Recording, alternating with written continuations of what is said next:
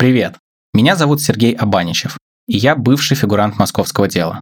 И это подкаст «Без голоса», который мы делаем совместно с сам издатом «Батенька да вы трансформер».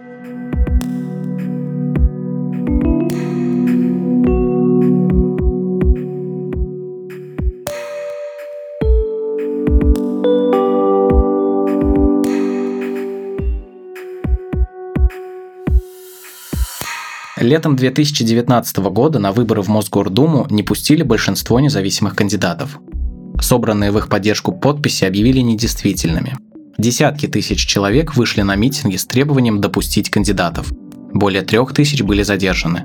11 получили реальные сроки от одного года до пяти лет. Совсем недавно о них писали все крупнейшие СМИ. В их поддержку собирались многотысячные акции и выступали селебрити – Сейчас об арестантах московского дела практически ничего не слышно. Этот подкаст не о политике, а о тех, кого она коснулась самым непосредственным образом. О сыновьях, друзьях, возлюбленных. Об арестантах московского дела. Этот выпуск называется «Задержанные». Само слово «задержанный» мы позаимствовали из Уголовного кодекса. Оно звучит так, как будто не свобода случилась на время. Совсем ненадолго. Будто произошло какое-то недоразумение, которая вот-вот разрешится. За следующие 25 минут вы услышите, каково это провести несколько месяцев в СИЗО, чувствуя себя невиновными. Каково это узнать, что твоему другу детства грозит тюремный срок за человечность и неравнодушие? Это выпуск о смелости и умении поддерживать, о мужестве и заботе, о тех, кто оказался за решеткой, и тех, кто поддерживал их извне. Стук в дверь всегда застает врасплох – даже тех, кто знает, что каждый день происходит в стране. Так было у Сергея Карпова, друга Егора Лесных, осужденного по московскому делу на три года колонии. В начале 2021 года суд решил досрочно освободить Егора после полутора лет в.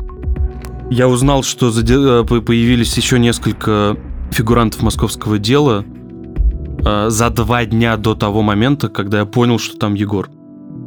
Ты же всегда такой, да, ну, что с кем-то там случается. А ни хрена подобного. Не, ну, не с кем-то там, а вот прям, прямо вот, вот с тобой рядышком здесь. И я помню этот момент. не киногеничный момент. Ну, я типа я проснулся с утра, пошел в, в туалет, сел на унитаз, открыл ленту Facebook и увидел просто фотографию Егора. Примерно полдня я ходил, произносил слово «пиздец». Вот, ну просто я ходил, говорил «пиздец». Это первое. А второе, что я говорил, какого хрена ты был в Москве? Яркое что-то. Ну, типа, ты прям боишься и проживаешь его здесь сейчас. А это такая тревога, которая, ну, таким серым полотном тебя накрывает, и ты внутри него находишься. Мы до этого виделись с ним год назад, и, и ты не понимаешь, что делать. Ну, типа, ты, ты реально ничего, ну, ты не понимаешь, что делать. Вот у тебя чувак, и он уедет. Ну, и ты это знаешь, что он уедет. Ну, потому что, как бы, если его взяли, точно уедет.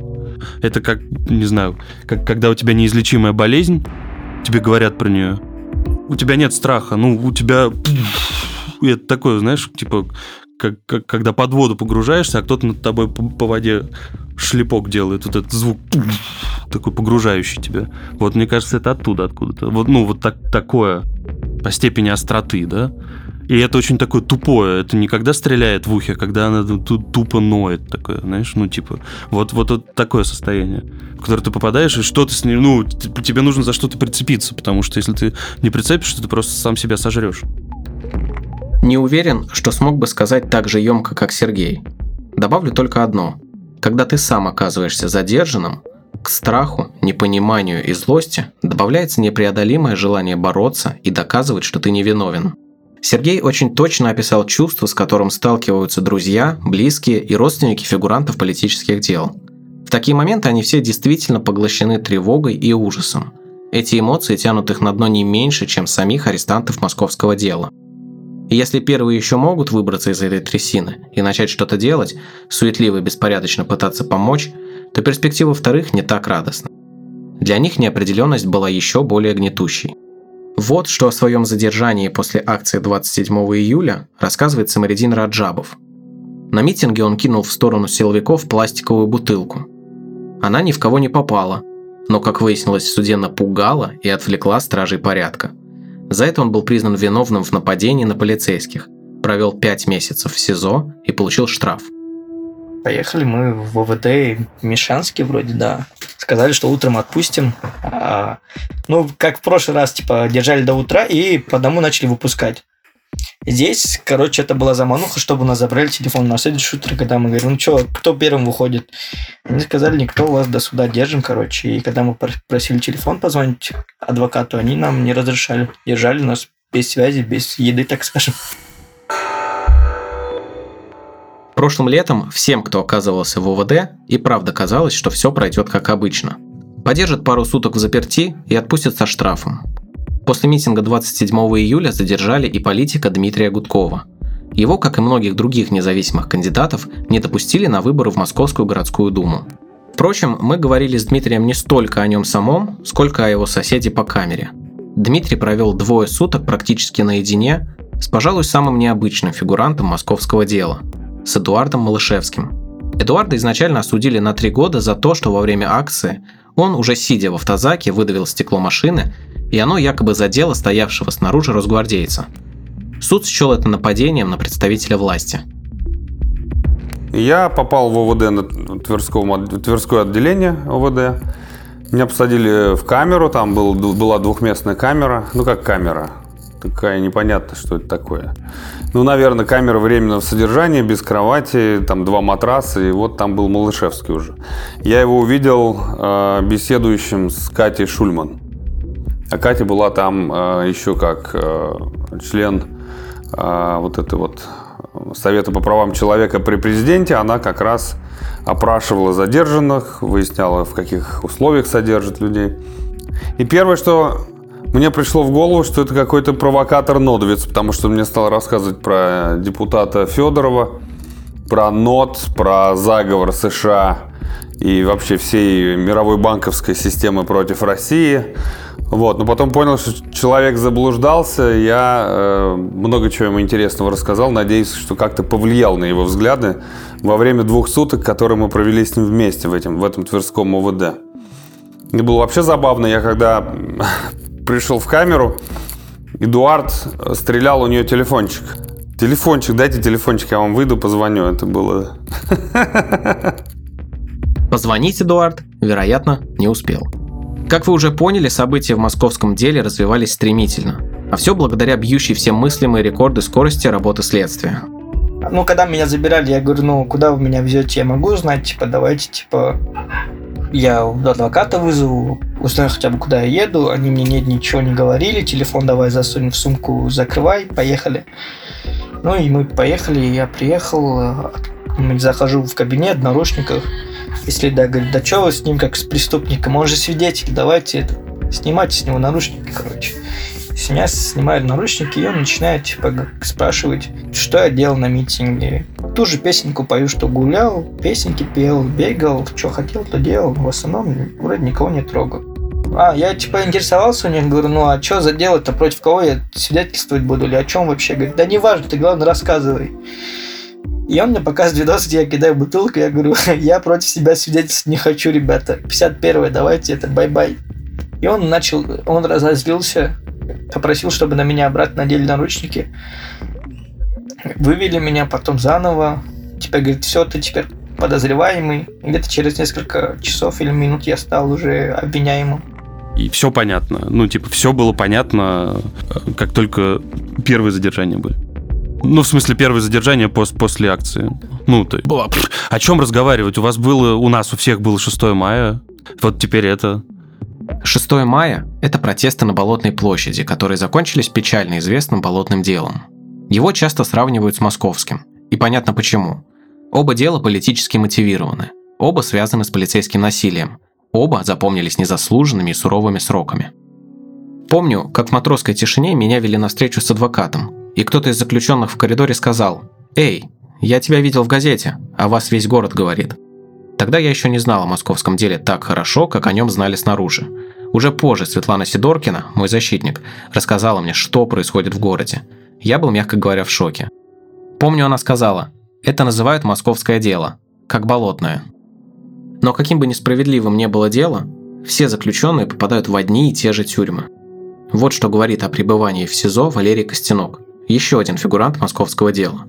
Его обвиняли в участии в массовых беспорядках, но затем преследование прекратили, а самого Валеру освободили в тот же день, что и меня. Первое, я сидел на водном стадионе, это было в СИЗО. Ну вот честно, у нас просто такое наследство осталось от Советского Союза, э, архитектурное, замечательное. Я вот почему-то, когда заходил в сезон номер пять, вот знаете, вот эта вот э, краска зеленая, зеленая краска, у меня, я, у меня ассоциация есть одна. У меня в детском саду веранды такой красили. Там была колонна, вот точно такая же колонна была в детском саду, и веранда на улице, и все вот этой зеленой краской там замазано, все бетонное и, и либо железное. Вот у меня... И там было, в принципе, ну, нормально жить, ну, как в детском саду, в принципе, только там без ковра, без игрушек, а так все, в принципе, то же самое. А, бетонные стены, бетонный пол, все хорошо залито и хорошо покрашено. А вот когда я переехал на Пресню, вот когда у людей вот у любого из слушателей, кто будет слушать этот подкаст, у него спросят, тот, кто не сидел, конечно, у него спросят, тюрьма? Ему просто скажут слово тюрьма. Первая ассоциация, которая у него будет в голове, это сто процентов, это сто процентов Пресня, где все разбито, дыры в полу, крысы бегают по первому этажу, железные двери, все не ремонтировалось уже очень много лет, там даже окон не было, были проемы и решетки, и деревянные окна ставят только когда холодает, а летом окна открыты. Ну, обстановка там вот реально, тю, ну, тюремная, все, тюремная. Здесь больше даже говорить и описывать нечего. Ну, первый там месяц я вообще это все в шутку воспринимал. Типа, вообще, ну, не очень серьезно. Типа, как-то все скажем так, по кайфу шло, типа, ну, идет и идет, будто, типа, какой-то, ну, мы в какое-то в кино вошли, типа, движуха Главное, мы не стояли на одном месте, постоянно куда-то что-то передвигались, постоянно что-то случалось, всегда что-то новое. Для меня это было прикольно, на самом деле. Я не жалею об этих пяти месяцах. Мне было в кайф. В тюрьме было все. Я не знаю людей, которые жалуются, тем более те, которые это как-то преувеличивают, да, есть такие люди среди даже нас, я таких не уважаю, которые, типа, начинают чуть ли не плакать и говорить, что там, типа, было так плохо, и говорит то, чего там не было – вот. Я не такой, у меня все было хорошо там. Разница между хорошо и плохо всегда зависит от многих факторов. От того, как каждый относится к новым обстоятельствам, от характера и от предыдущего опыта общения с непростыми людьми, которые часто собираются в тюрьмах. Одно можно сказать точно. Время в СИЗО запоминается всем. Мне больше всего запомнилось предвзятое отношение к заключенным со стороны сотрудников – они по умолчанию считают тебя виновным и обращаются как с зэком. Хотя по дороге в суд мне встретился явно сочувствующий конвоир. Пока мы ехали в автозаке, он сказал «Жестко. Они там вообще не понимают, что творят. Молодые парни, будущее нашей страны, а их в тюрьму из-за каких-то пустяков. Бред. Держись, все будет хорошо». Впоследствии он окажется прав. С человечным отношением в заключении повезло столкнуться и Валерию Костенку. Конечно, не со стороны сотрудников, а от сокамерников.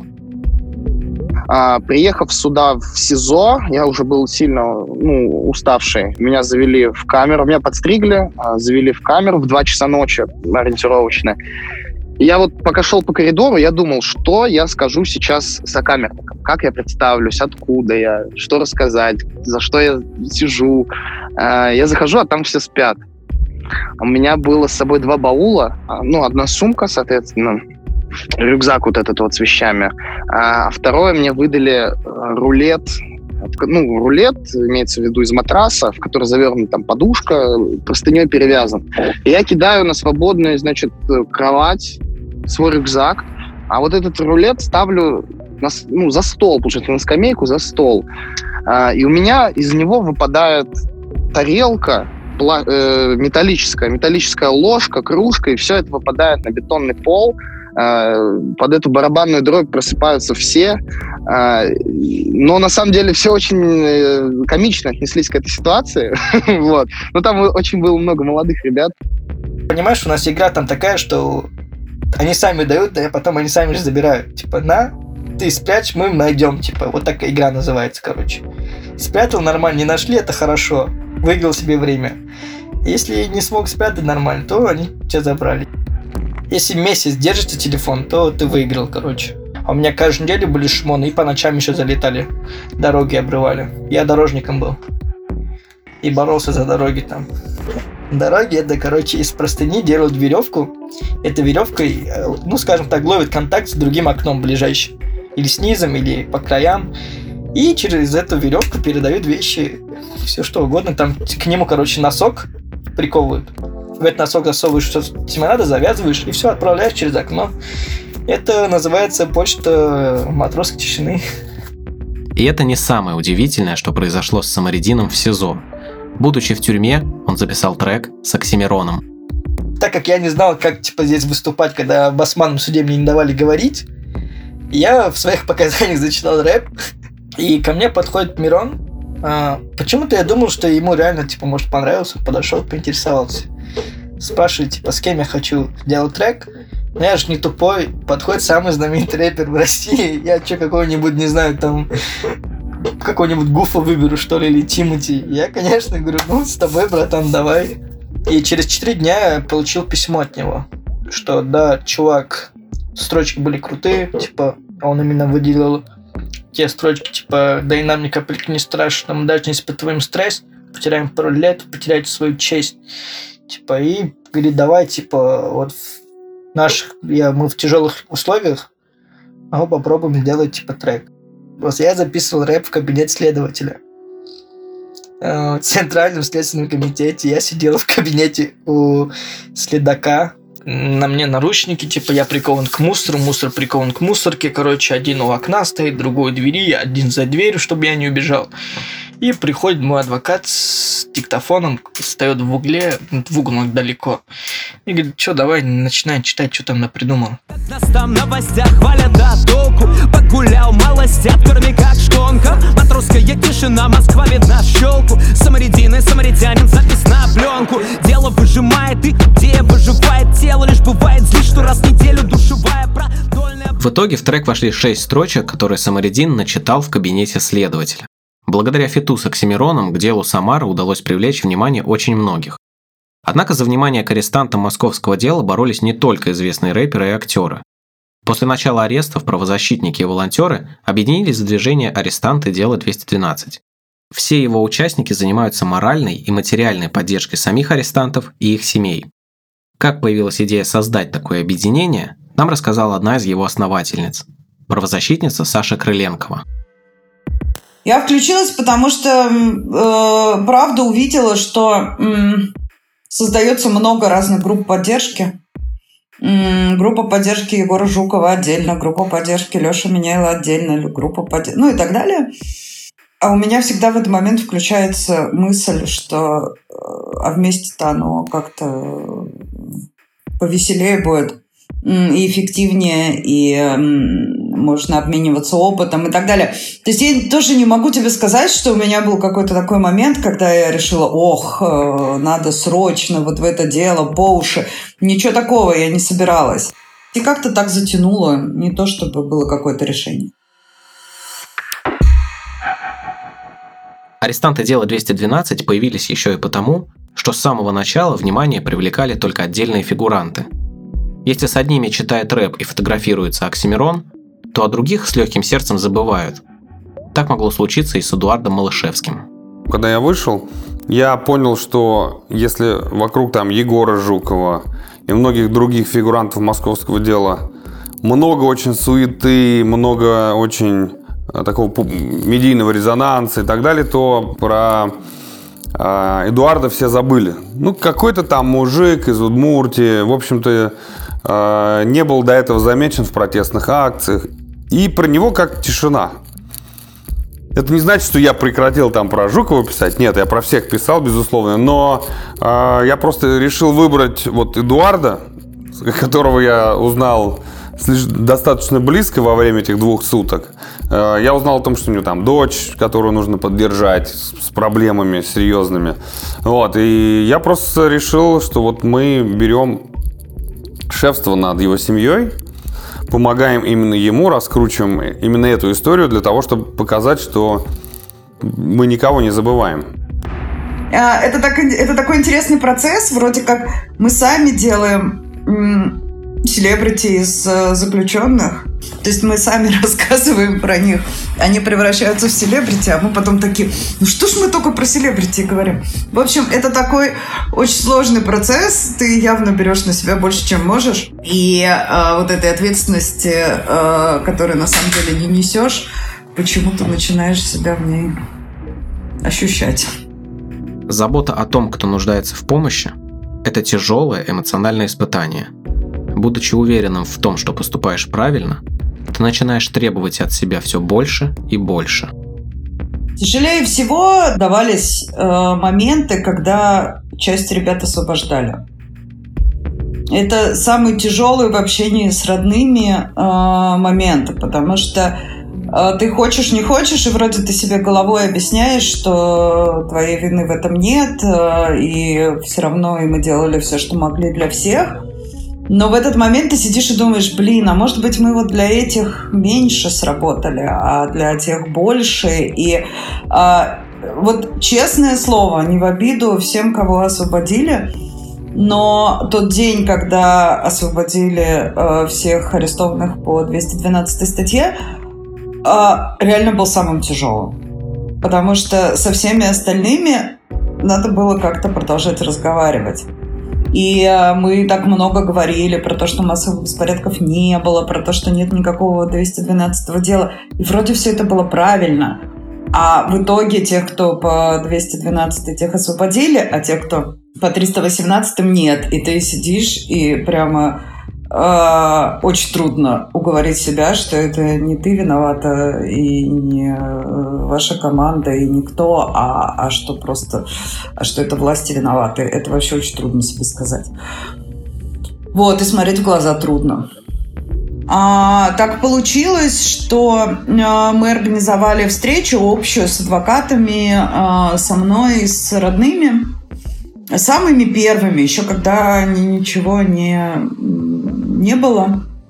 Еще все не понимали, где они находятся и так далее. Я должна была на эту встречу приехать. Я была в отъезде. Я была в другой стране. И в тот момент, когда я должна была вылетать, и я специально должна была лететь на эту встречу, э, быть на ней, и потом улетать обратно. То есть при, прямо вот реально на эту встречу летела. И у меня отменяют самолет. И следующий, это я должна была приехать на встречу с опозданием там типа на час. А, и мы обсуждаем, а, и понятно, когда самолет отменяют, это еще могут быть задержки и так далее. И мы решаем, что я буду онлайн. Это еще было в доковидные времена, онлайн был всем непривычен. И, и это правда было так, что сидит полный зал родных, и я э, на телевизоре во всю стену у них там девушка, которую они никогда в жизни не видели. Вот. А чисто эмоционально это было самое сложное, потому что ты не видишь, ты видишь всех людей, ты понимаешь, как, каково им, но абсолютно не понимаешь, как их поддержать, когда ты далеко. Методом проб и ошибок арестанты дела 212 все-таки смогли превратить хаос в систему и направить всю энергию от волнений и переживаний в нужное русло. В этом им помогли несколько вещей – разрешить себе, что не всегда хватает, это вообще самый большой, мне кажется, подвиг э, активиста. Вот, это одно. Э, главное понять, что вот регулярно мы должны обязательно делать, да, то есть, грубо говоря, передачки обязательно, финансовая помощь обязательно, и вот это вот вынь положь, э, ты должен, значит, как-то организовать. Все остальное э, по, ну, то есть вот ранжируешь и понимаешь, что вот это обязательно, это тоже, это тоже, это тоже. А, ну а вообще самое главное это распределение. То есть распределиться так, чтобы у каждого был небольшой кусочек. Потому что небольшой кусочек ты можешь потянуть и долго. Вот. А, и понимать, и понимание того, что если ты где-то посередине не сможешь, кто-то подхватит. А мы прямо разделили очень мелко. То есть у нас даже а, там вот у нас есть девушка, которая записывает все чеки. Вот мы там покупаем передачки или что-то такое делаем. У нас есть отдельная девушка, которая записывает эти чеки в табличку. Сейчас тех, кто не понимает, что делать, почти не осталось. С последнего приговора по московскому делу прошел почти год. Уже нет смысла отрицать произошедшее или ужасаться сроком. Остается только принять ситуацию и ждать, когда арестанты окажутся на свободе. А, я считаю, что Егор и другие ребята, по крайней мере, по этому эпизоду, 100%, все трое, они поступили как люди. Я не понимаю мотивацию человека, который ломает дубинку а, об кричащего и зовущего на помощь другого человека. Я не могу разобраться в его мотивации. В то же время я не могу его обвинять за это, потому что, скорее всего, этот человек э, не очень дает себе отчет, что он делает. У меня в голове роется, с одной стороны, я бы ни, в жизни не хотел быть на этом месте. Но, с другой стороны, я понимаю, что это такая сейчас смешная, но, тем не менее, очень описывающая. Э, не принимайте близко к сердцу. Не сидел, значит, не русский. Ну, это просто тот знак качества. Если ты смотришь там на большую русскую литературу, если ты смотришь на там, художников, на композиторов, на, на не знаю, там, э, театральных деятелей, на кого угодно, на русскую культуру, если ты смотришь, очень трудно найти людей, которые не посидели. Э, я уверен, что как только он выйдет на, на свободу, он э, будет заниматься ну, в той или иной степени политикой. То есть власть его реально разозлила. И даже он, он такой бунтарь. Это я понял. И даже сейчас он там попадает часто, там, по-моему, в штрафной изолятор. Ну, то есть, ну, он эту систему ненавидит. Только сначала он ее ненавидел с позиции нода, вот. А, ну, я имею в виду вот людей, которые а, разделяют взгляды вот такие сомнительные. Вот. Сейчас он ее ненавидит по-другому, потому что он ее уже узнал изнутри. Но я вот помню эти разговоры, когда адвокаты начинают говорить, что вот, надо подать эту жалобу, надо подать ту жалобу, а если вот нужна помощь с передачами или там с чем-то еще, то вот э, есть Саша – и, и вот и родители в ответ на это нам не нужны передачи, нам нужны дети вот сюда, и нам нужны дети на свободе. И вот эта вот штука, она сопровождалась сопровождается всю дорогу. То есть то, что ты можешь предложить, это не то, что люди ждут, и не то, что людям надо. Людям надо, чтобы их детей отпустили, и не нужны ни передачи, ни а, материальная поддержка, не, не даже моральная. Просто нужно, чтобы дети были тут. Собственно, что мы всегда можем дать? Мы можем постоять рядом. Это все, что вообще люди могут друг для друга сделать в тяжелых ситуациях, это постоять рядом. И э, вот это вот стояние рядом, это и есть э, основная функция. И э, внешняя поддержка – это то, что может помочь. Это то, что может сказать, нет, ты ни в чем не виноват, виноваты те, кто тебя судят. Иногда реально там, когда один остаюсь, думаю, что сейчас мусора ворвутся в дом, туда-сюда, ну, типа, реально осадок остался какой-то. Такие проблемы бывают. В этом эпизоде мы поговорили о том, каково это оказаться в тюрьме, не совершив ничего преступного – и о том, что чувствуют те, кого такого рода несправедливость коснулась лично. Что будет дальше с объединением арестанты дела 212, сказать сложно. Последний фигурант этого дела, Владислав Синица, окажется на свободе только в июне 2024 года. И будут ли о нем помнить, зависит не только от активистов и правозащитников, но и от каждого из нас. Но я хочу сказать, что очень благодарен каждому, кто причастен к проекту, каждому, кто помогал и помогает – к арестантам дела 212 я испытываю исключительно безграничное уважение и трепет. Это люди, доказавшие, что верить в людей можно и нужно. В следующем выпуске мы поговорим обо всем, что происходило на судах. Как дела расследовались за три дня, приговоры выносили за сутки, а у адвокатов не было возможности защищать арестантов. Помочь арестантам можно разными способами – Сергей Карпов собрал на день рождения Егора Лесных видео поздравления от известных журналистов и музыкантов. Дмитрий Гудков, благодаря своему телеграм-каналу, не давал забывать об Эдуарде Малышевском. Чтобы узнать, как именно вы можете помочь, переходите на сайт дело212.ру или по ссылке в описании этого подкаста. До скорого.